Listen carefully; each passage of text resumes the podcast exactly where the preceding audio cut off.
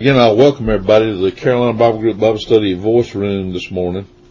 It's uh, a pleasure and a privilege, and I always count it as a privilege to be able to sit here and have such a group of willing, uh, open-minded students to, uh, and we're all students of the Word. Not just because I sit here and try to bring up a, a few points of interest doesn't mean I'm not a student. I'm as big a student as anybody and uh, but I do appreciate the and, and understand the responsibility that goes with the the privilege of being able to do this and the um, the responsibility as well that goes with it. We're going to continue on today in our series called Prayer Through the Dispensations. Today's study will be study number 49. We're almost at 50.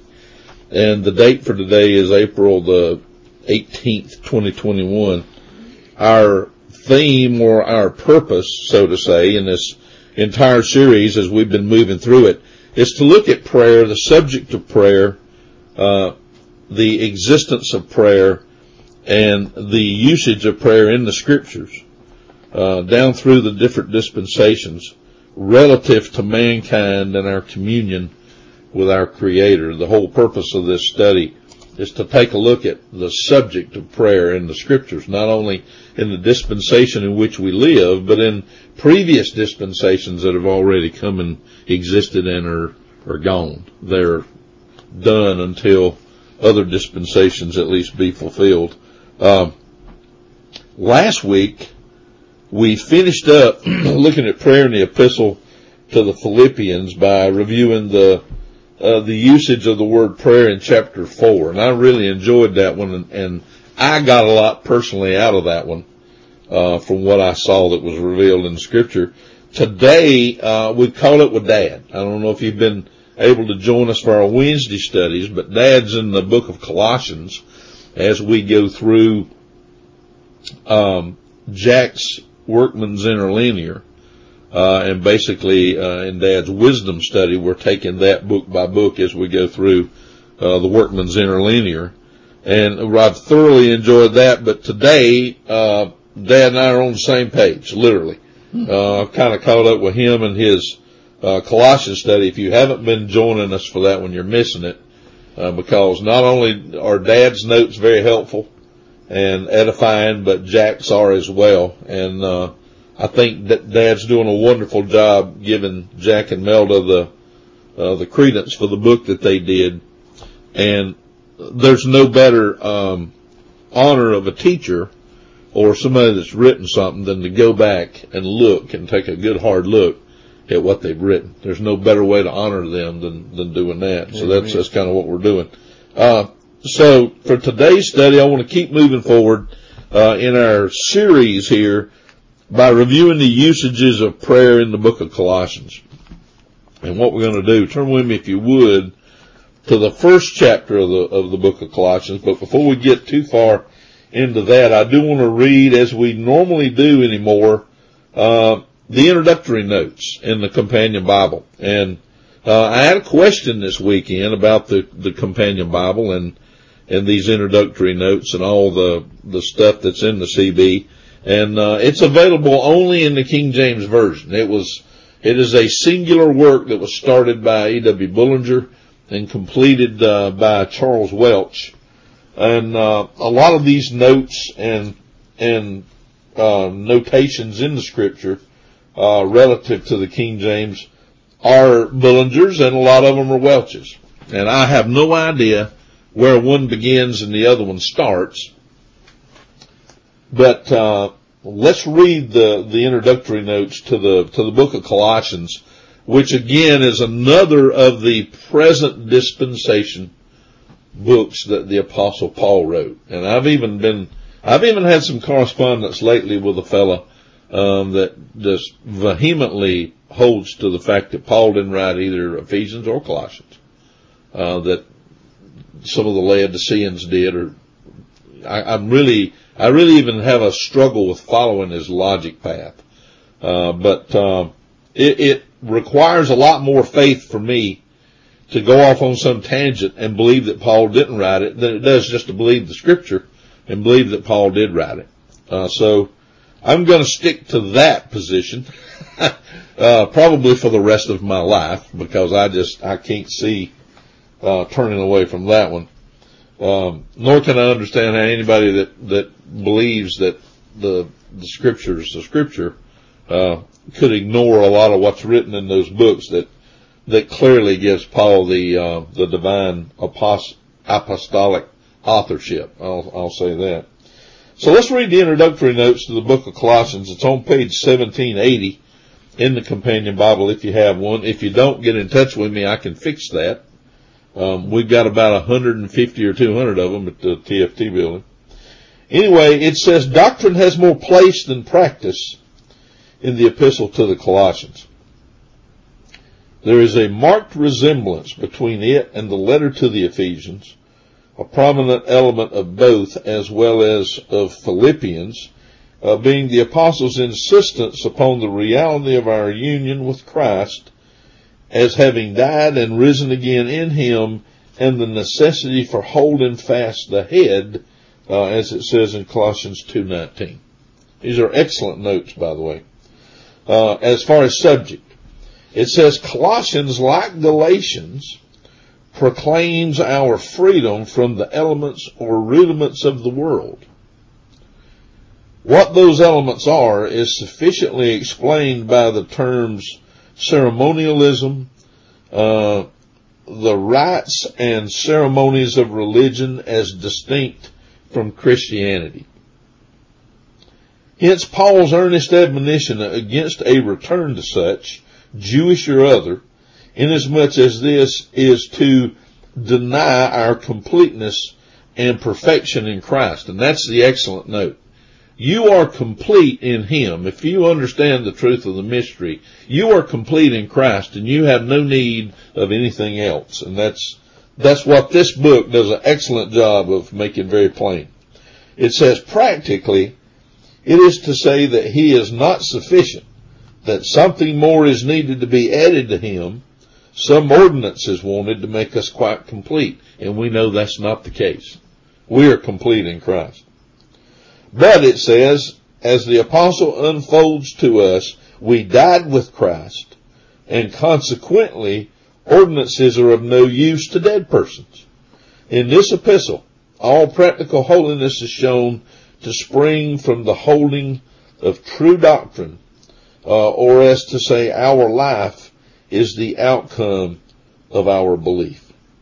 Then, our standing being complete and perfect in Christ, we cannot grow in this standing, but we may grow in the knowledge experience and enjoyment of it. See, you can't grow any more in your standing with Christ than you already are, but the blessings and the glory and the enjoyment and the joy and the contentment and the peace of what we know is what we stand to gain. That's a very good point. Number three, it says the statement in 2-1 indicates that at the time of writing the epistle, Paul had not yet visited Colossae, although commentators are divided on this point. Some believe that the apostle could not have missed out the city, or yeah, missed out the city in one or other of his missionary journeys, although no mention is made in Acts. Others, referring to 1-7, hold that Epaphras had been Paul's deputy to bear the good news to his fellow citizens, for he was a Colossian, uh, chapter 4 as 412 notes. Uh, I tend to hold that if Paul would have ever visited Colossae in, during the Acts period, that it would have been written in there. Because Luke was a very faithful, uh, item by item recorder of the events in the book of Acts, I believe, and I don't, I don't believe such a visit would have been left out, uh, personally. The date, uh, item four, it says the epistle was written towards the end of the apostles' first imprisonment in Rome about AD 62, and it says the appendix 180 in the back of the companion Bible to cover that. It said the Phrygian city of Colossae was only a few miles from Laodicea, the importance of which gradually increased as the other city declined. Both uh, so entirely disappeared that only in recent times were the sites discovered and various ruins traced by modern explorers. So the ancient cities, both of Laodicea and Colossae, are both completely gone, according to the the notes here in the in the companion Bible, and, and basically they've only found traces of either uh, in the places where they were thought to exist. So, um, very interesting notes and very worthwhile uh, notes, I think, to read there as we jump into the book of Colossians. And we may not even get all the way through uh, chapter one today, because there's a lot. there is a lot in in Colossians chapter one, and we're going to pause not only for a lot of the, the prayer related, there's only two prayer related verses. Uh, that's verse three and verse nine, I believe. So we're, we're going to pause there, of course, but there's a lot of other pauses, uh, that we'll take and a lot of verses that I'll break down and sort of disassemble as we go through to make sure that you're grasping what the apostle Paul is saying not only to the Colossians, but what he's saying to usward today through this same book.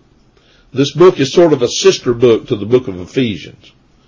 And you'll see a lot of similarities to what Paul is revealing in Ephesians and what he's revealing in Colossians, uh, as far as the truth of the mystery goes. So let's start. Colossians chapter 1. It says, Paul, an apostle of Jesus Christ by the will of God. And see, this is the problem that I have with the fellow that I've been corresponding with. Um, that doesn't believe Paul wrote Ephesians or Colossians is that Paul's introductory is in, is in the very beginning of the, and he talks all about himself and what's been revealed as he goes through it. So to take away the Pauline authorship to me puts a big cast of doubt on everything in it and how he, how he, how he, um, gets a resolution for that in his mind, I don't know. And there are a lot of folks that believe a lot of things that, that I just can't understand because I can't make my mind go to wherever it is they're going. Uh, and even though I try, I'm, there's too many things that, that I see that, that it just doesn't make sense. Uh, and so I believe in the Pauline authorship. Paul, an apostle of Jesus Christ or Christ Jesus by the will of God. You don't become an apostle unless it's by the will of God. That's, that's how that happens. And Paul makes that very clear in the very beginning and Timotheus our brother, to the saints and faithful brethren in Christ which are at Colossae. He says, grace be unto you and peace from God our Father and the Lord Jesus Christ. What a beautiful introductory note. Uh, and I, can you imagine Colossians without Paul? What would it say? If you take Paul out of Colossians, what do you got left? I mean, that's, that's what I'm asking. How do you, how do you have any faith in the, in the train or the track back to where it all began? And, and Paul's mission, Paul's journey, his mission coming through the book of Acts, and then when he gets down to the end of the book of Acts to reveal that it's no longer the Jew or Gentile, but we're all one new man in Christ. And, he, and God sets Israel aside. And I know I know the revealing of the one new man in Christ comes a little later, but you get my point. To take Paul out of this is, it just destroys it. There, it to me, it has no credibility without Paul. Uh, and, and I'll just say that up front. He goes on to verse three, and here's our first verse. Uh, verse three. He says, we give thanks to God and it, you need to omit the and. It shouldn't be there. It should read, we give thanks to God the Father of our Lord Jesus Christ. Praying always for you. So he just said, in the previous verses, he just said, hello, Colossians. Grace be unto you from Timothy and I, and all the saints and faithful brethren in Christ which are there. And then he said, we give thanks to God for you. And that's what I do for you folks. I give thanks to God for all you folks every time that I pray, whether I pray silently or whether I pray aloud. I thank God for all those that know and understand. Paul says we give thanks to God, the Father of our Lord Jesus Christ, praying always and praying here Our first occurrence is the Greek word proseuchomai. And it's the verb. Praying is, is an action. It's prayer to God. This is prayer straight to God. So when Paul prays, he said, telling the Colossians, when I pray folks, I give thanks for you, Paul says. Of like he did with the Philippians. I think you'll see this as a kind of a general theme of Paul's, um, even in other dispensations, he, he prayed for the brethren or for whatever his mission, whatever his mission was at the time, whatever dispensation he was in, Paul was constantly in prayerful communication with God the Father. He said, praying always for you. Now this word for here is the Greek preposition peri, P-E-R-I. And, and here in the genitive case, it means um, concerning or as regard to or regarding. So he's basically saying we give thanks to God, the Father of our Lord Jesus Christ, praying always regarding you or concerning you. And it's always back to the point of what's being done is what that genitive case in the Greek points to. It's the, the actual act of what's being done is the focus. It's touching a point. Yeah. To go to touch a point. It's praying specifically regarding or concerning you Colossians. Yeah. And I thought that was worth bringing out in this actual portion of the message here because it kind of sets the tone for everything else that, that he's going to say uh, in chapter one here. Praying always for you, he said. And always, as I remember in that verse, um, let me go back and look here in verse 3, always was pantote, or panto, pantoe, and it means every when, i.e. at all times, all the time. It's not just, I mean, always kind of does it, but when you go and look at the definition of it, you're like, wow, okay, that's a, that's a little heavier than just an always. It's almost like a constantly, praying constantly for you. He said, since we heard of your faith, and he heard it from his faithful brother Epaphras, who was a Colossian. And Dad has made this perfectly clear in the in the study on Wednesday nights and how the the relationship between Paul and Epaphras was going here. Paul was sending letters and I believe getting the report back from this faithful one who had in a lot of cases put his put his life in jeopardy. He says, since we heard of your faith, verse four, in Christ Jesus, and of the love which ye have to all the saints. And it says in verse five, for the hope which is laid up for you. Or it should really say the, the word for there should be because of. So the report back is because of the love that the Colossians have for all the saints because of the hope which is laid up for you. As much as I love you folks, I will admit that it's that hope that we share that brings the knit together to the group like it is. I see that same uh, love for the saints in our meetings when we get together with all the saints that, that know and understand this truth during our conferences and all the times that we get to meet just one on one or with anybody. It's, it's always like a, a glorious meeting to me. And there's nothing I enjoy more than getting together with like-minded saints to sit and talk about the word. I mean, I, I truly enjoy that. I had conversation with a, a fellow yesterday that just, he was friends with Joe Watkins and he'll call and say, well, Joe, Joe used to be my buddy that I would bounce stuff off of. He said, now you're the, you're the guy.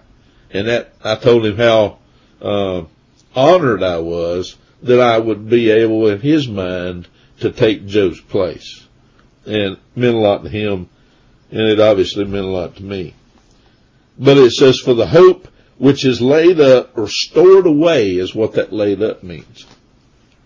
Stored away in reserve tucked away somewhere. Well, where is this? Where is our hope tucked away? Well, he's going to tell us. For the hope which is laid up or stored away for you in heaven. Now, when we get to the truth of the assembly of the body of Christ and the hope that goes with it, you are then entering into the first hope where God has ever promised human beings that they would be on the other side of the isolation tent that we live in, on the, on, in the upon heavens. And the upon heavens, I believe that as mentioned where God is. They rest on the current heavens or they're just outside the isolation tent that we live in and all of our galaxies and all reside within. And you can agree with that or disagree with that. But what I see in Colossians, our heavenly hope, when God promised heaven to those in Matthew, Mark, and Luke, and when he mentioned of in my father's house are many abiding places, he's literally talking about the kingdom of heaven and the city that I believe is referred to there that will come down from God out of heaven. Those who reside in the city that was offered during the book of Acts and during the, the gospel days when Christ was on the earth, that city that was offered was the abiding places. And that is part of heaven. But that city, if you read in Revelation, is going to come down from God out of heaven and it's not going to stay there. That's the important part. I believe it will come through the barrier unless the barrier is open at that time, which it very well could be. At the end of all we know, there's a, I believe there's a, a wall of ice that contains sin called the, that's the top of the, the firmament. It's the waters above that were pushed back. And that there's coming a day when heaven will be opened. It's closed now. But when heaven's opened and there's no barrier between us and the upon heavens, that city can then proceed from God and come right back to the earth. And that's where the saints of the book of Acts will dwell. That is not in the throne room of God as part of the body of his son. Make, make the difference and understand the difference. They are not the same thing. They're not the same hope. Here Paul is talking about a totally different hope. He said, for the hope which is laid up for you in heaven, whereof you heard before in the word of the truth of the gospel. That is not the old gospel. That is the new gospel. There's a new good news. The good news concerning the body of Christ. The good news concerning the hope that is laid up in the heavenlies.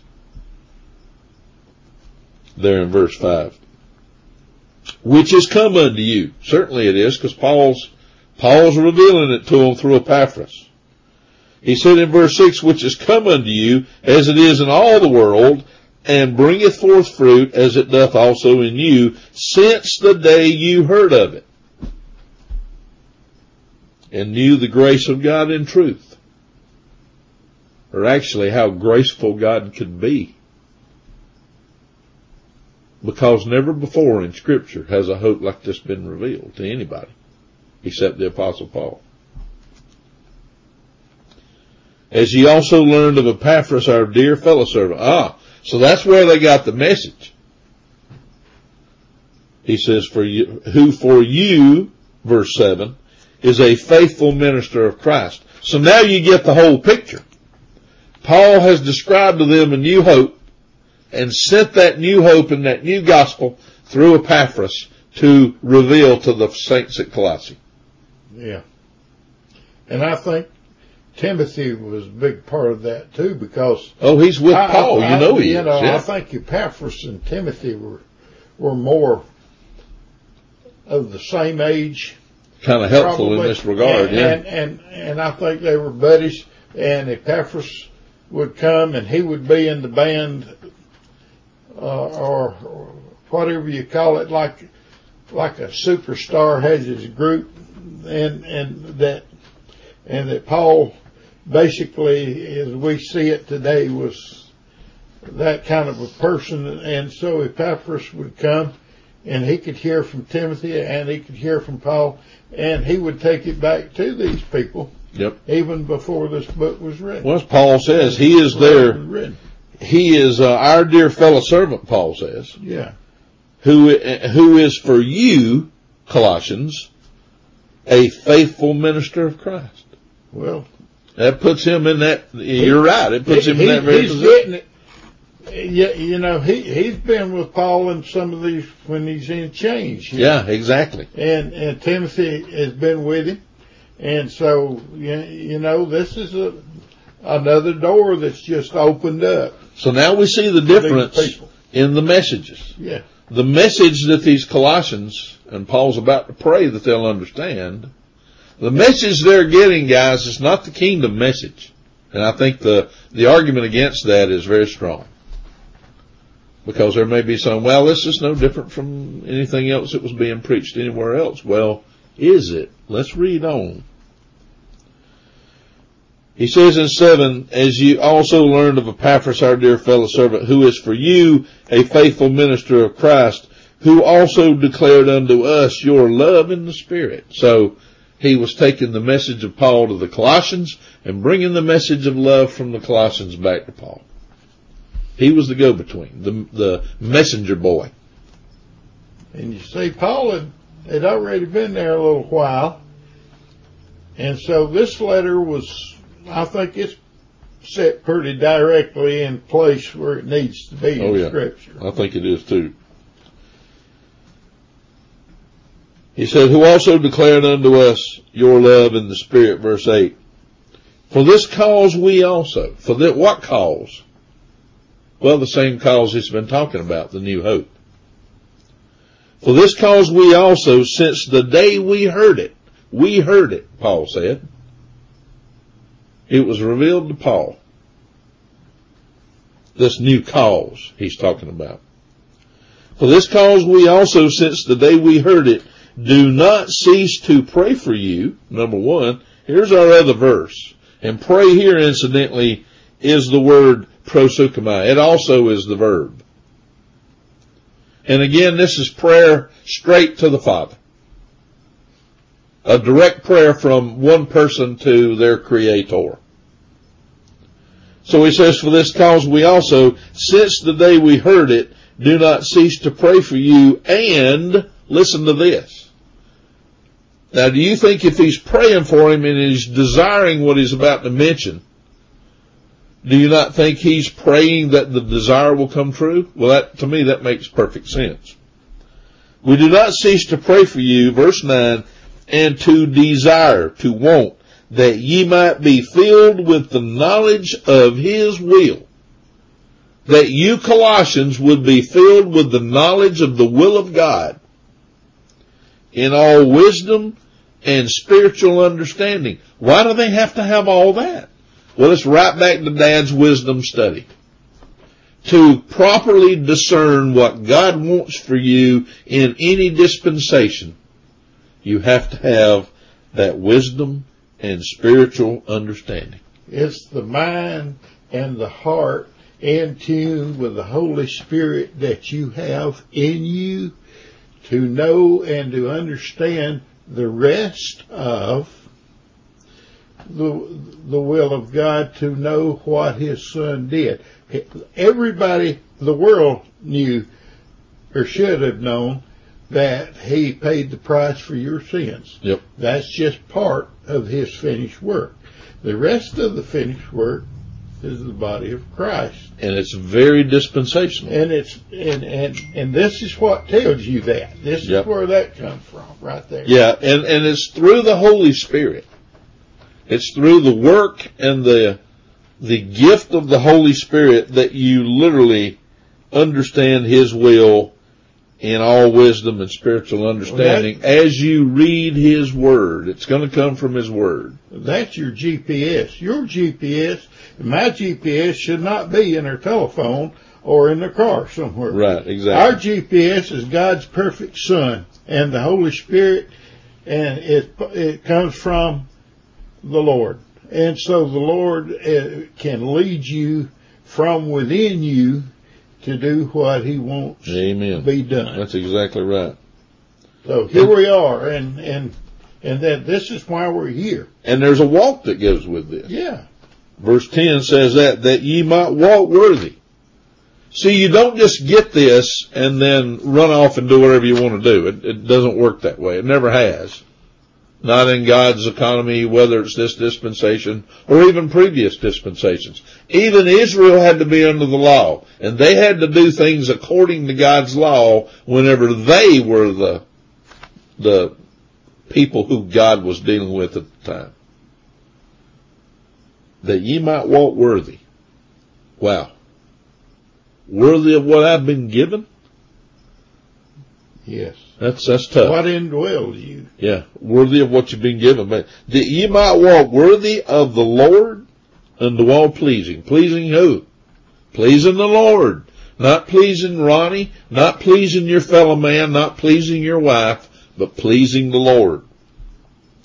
That you might walk worthy of the Lord unto all pleasing, being fruitful in every good work and increasing in the knowledge of God. What is the knowledge of God? How do you increase in the knowledge of God? Through His Word. How do you increase in the knowledge of what your parents want you to know? Listen to what they say. Or the teacher? Or the teacher, you gotta listen to what they say. For the professor, how do you know what he wants? Listen to what he says. Do you get it? The only way you will get God's knowledge is to stay in His Word and see what He says. But with that, you have to temper it with the understanding that the book you have is a collective of all the dispensations that have come and gone. And you gotta know what is for you in the scripture, and you gotta know what is to you in the scripture because there's a big difference. Big difference. He says in 11, strengthened with all might according to his Christ glorious power unto all patience and long suffering with joyfulness. Boy, that's, that's a tough one. Having patience in this is tough. And you can tell the seasoned folks who have been teaching and trying to uh, put forth the, the truth of the mystery for a while because they will simply put it out and let God do the work. They don't push. They don't get impatient as I did years ago. I, I will admit there were times when I would see that somebody was beginning to, to see some of this truth and I would literally step all over myself. And Well, get in, I would get in my way and get in the way of the Spirit. Because I wouldn't allow God to have time to do His work. Well, that was the old man dealing with what you have inside Exactly. you. Exactly. You have to do it with, to Dad's point. You gotta handle that with the new man and not the old man. Been there and done that. Yep. Strengthened with all might according to His glorious power unto all patience and long suffering with joyfulness. Then he says this, and this is amazing. Here is another prayer that doesn't use the word prayer, but listen to what he says. Giving thanks unto the Father. This is, that's a prayer Yep. which hath made us meet to be partakers of the inheritance of the saints in light. Now, if this hope is all about the kingdom hope, why didn't he just say that again? You see my point? When the scripture says something different, then it is something different. Let's break that down. Abraham never looked for this inheritance, y'all. Abraham was never promised this inheritance. Paul said Abraham looked for a city whose builder and maker was God. That is not what this is. This verse, if you translate it back to the Greek, the Koine Greek, and break it down, loosely translated, it should say, which made us fit for the share or the lot of the lot of the saints within the light. That's a different hope in a different place at a different time that God knows about and we know scant little about. I did a study years and years ago about what we do know about our hope and what we don't know about our hope. There's a lot about what we, uh, about the hope that we hold that we don't know, that God has chose not to reveal it. But there's a lot we do know. This is one of the things we, that we do know, that we have been made fit for the share or the lot of the lot of the saints within the light. Praise God for being in the light. That we have been translated out of the kingdom of darkness into the kingdom of his dear son, as it's called. Let's, let's move on from verse 12. Let's verse 13. Who hath, well, literally the hath isn't there. It should read, who rescued us. Delivered or rescued is kind of the same thing, but rescued is probably a better word there. Who rescued us from the power of darkness and hath translated us into the kingdom of his dear son. If you go back and do that one in the Koine Greek, translate it uh, better than, than what the King James translators did, it should read, who rescued us from the power of the darkness and has transferred us into the reign of the Son of His love. The reign of the Son of His love. You never see that term used of the kingdom anywhere. The kingdom of heaven I, I mentioned. It's a different term for a different hope within a different realm. And the realm is being described to a great degree here. The realm of the Son of His love in the light is basically where you're going to be. Well, we, we know from Ephesians that that also means to be part of the body of the Son of God. Yeah, which is light. Yeah. And, and, and the Father, the Father's part is the one that's going to live on the earth and in the city. And I think the Son's, the body of Christ, those that are brought into the body of Christ will be with him and do the bidding there, just like the angel did the bidding for the Father on the earth. Yep. So we will do the bidding for God, basically. I mean, for Christ in the body. Well, it make, to me it makes sense what you say because the head controls the body. Yeah. And with him as our head, then what we will do will be the bidding of the Son. Or whatever he wants. Whatever he wants done. And Well- that may involve, it may involve other aspects of God's dispensational dealings with other dispensations. Yeah. And how their, uh, hopes are meted out, how their resurrections take place. I don't know. That, that's a lot of, a lot of gray area Lot of there. ifs, And where the yeah. scripture's silent, I can only wonder. So it says in verse 14, in whom, talking of Christ, we have redemption, and the, the through his blood literally should be omitted. Although it's a true statement, it was added by the translators. In whom we have redemption, even the forgiveness of sins. So when you pray, thank God for the redemption and the forgiveness that you have. Don't show your ignorance by begging God for forgiveness. That grieves the Spirit, I believe. I heard a lot of people that pray, and Lord forgive me for this and forgive me for that. And I sit there and say, man, do you not realize that you're already forgiven? Read the Word. Read the Word and believe what it says. If you believe what it says, you should thank God for the forgiveness you enjoy. Don't pray for forgiveness. You've got it. It's in Christ. Just enjoy it and be thankful. Be ye thankful for the grace and the forgiveness of sins that we enjoy. And for these next few verses. Yeah. In whom we have redemption, even the forgiveness of sins.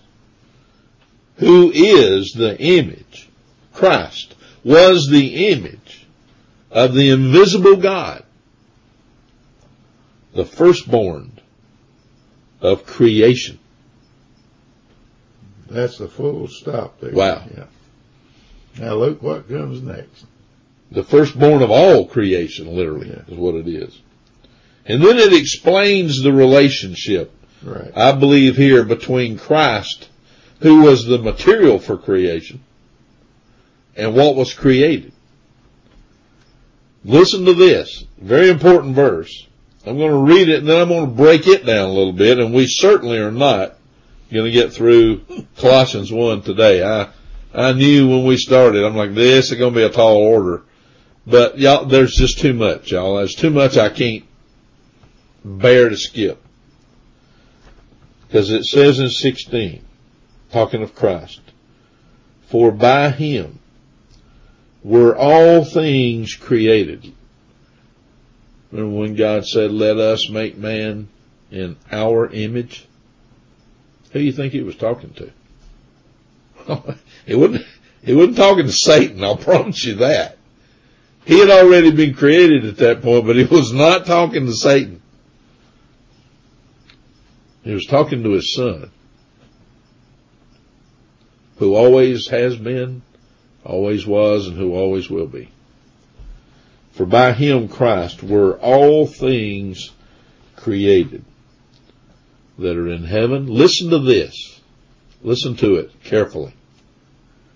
In Christ were all things created, things in heaven and that are in earth. Visible and invisible. You mean there are things we can't see? Absolutely. Yes, there are. In heaven and in earth, visible and invisible, whether they be thrones or dominions, or principalities or powers. Interesting that Paul mentions all these in regard to what we battle against in Ephesians 6. Just making a point. Good point. All these things, it says, were created by Him, Christ, and for Him, Christ. What, you mean the earth isn't for Ronnie? nope. You mean the stars that I look at that are so beautiful, the mountains and all the scenery we enjoy, all that's not for me? Nope. Adam's job was to keep all that and he, and he blew it. He blew it big time. All this was created by him and for him according to the will of the Father. Because it was the Father who willed to create. And the Son was the vehicle by which the creation happened according to the action of the Holy Spirit that moved upon the face of the waters even in the beginning. You see how the, the three aspects, the three persons of God go along with the creation. To me, that's beautiful and amazing. And we're gonna, we're gonna go down through 17 and we'll stop for today, but I can't skip 17. It's got to go with 16. So it says, for by him were all things created that are in heaven and that are in earth, visible and invisible, whether they be thrones or dominions or principalities or powers, all things were created by him and for him, and he is before all things. And by him, listen to this, all things cohere. Do you know what cohering is? It says consist in the English. A better rendering for this Greek word would be cohere. Have you, do you know why boats float? Because the water has tension, because the gravity's pull down on it. And water molecules, that's why it makes a droplet. Water coheres together, sticks together so good that it takes towel to get it off of you. It sticks to you so good that it takes a hand towel to get it off of you. You ever thought about that? You dip your hand in the lake, pull it out, you got a little bit of the lake on your hand. Why? Because of coherence. The attraction of the water molecules to all molecules. And it'll pick up enough to where it and the gravity become equilibrium. And that's how much water will stick to your hand.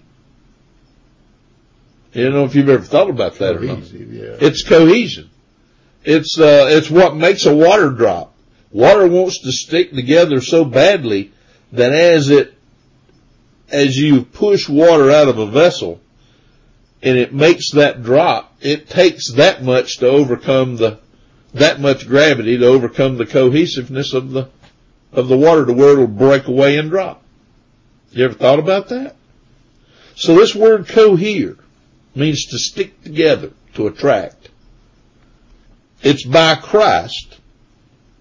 All things stick together. Have you ever thought about that? Without Christ, there would be no existence of anything. It would all fly apart.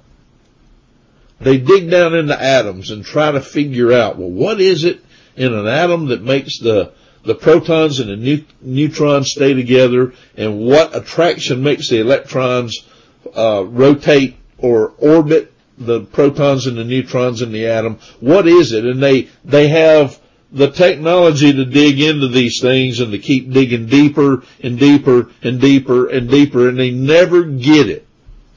I'll tell you what holds everything together. Colossians 1:17 holds everything together.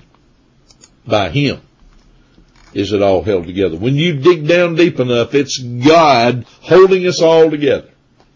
And that's the, the pure and the simple of it. We'll stop there for today.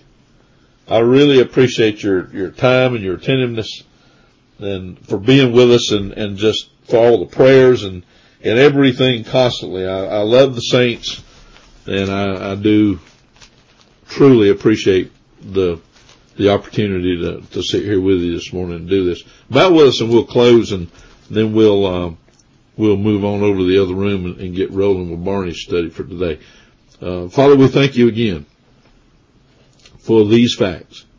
We thank you for the book of Colossians, Father, and for the the the awesomeness that we see as we read it and the things that we glean from it, God. We thank you so much that you opened up your knowledge enough to show us these things and have them recorded for so many centuries. God, we thank you for the apostle Paul who brought these things through your will of apostleship and wrote them down, Father, that we may know and enjoy them today and that we may grow through this in the grace and knowledge of your word. Father, thank you so much for these blessings. Thank you for these that have come this way. Father, for all the blessings that they uh, bestow upon us, both through their prayers and their thoughts. Father, with their love, with everything uh, that they have. Father, we thank you so much. Be with those, God, today that need a touch from you for whatever those we've already mentioned, for whatever the reason or the purpose, in God, uh, those that we failed to mention in our frailty of human uh, remembrance. God, be with all those in our group and, and elsewhere that need a, a touch from you. Be with our country. Father, continue to bless it and bless the leaders thereof that they would do that which is fitting. Thank you for all in Christ and especially for his precious blood. Us in Christ's name today we humbly pray. Amen.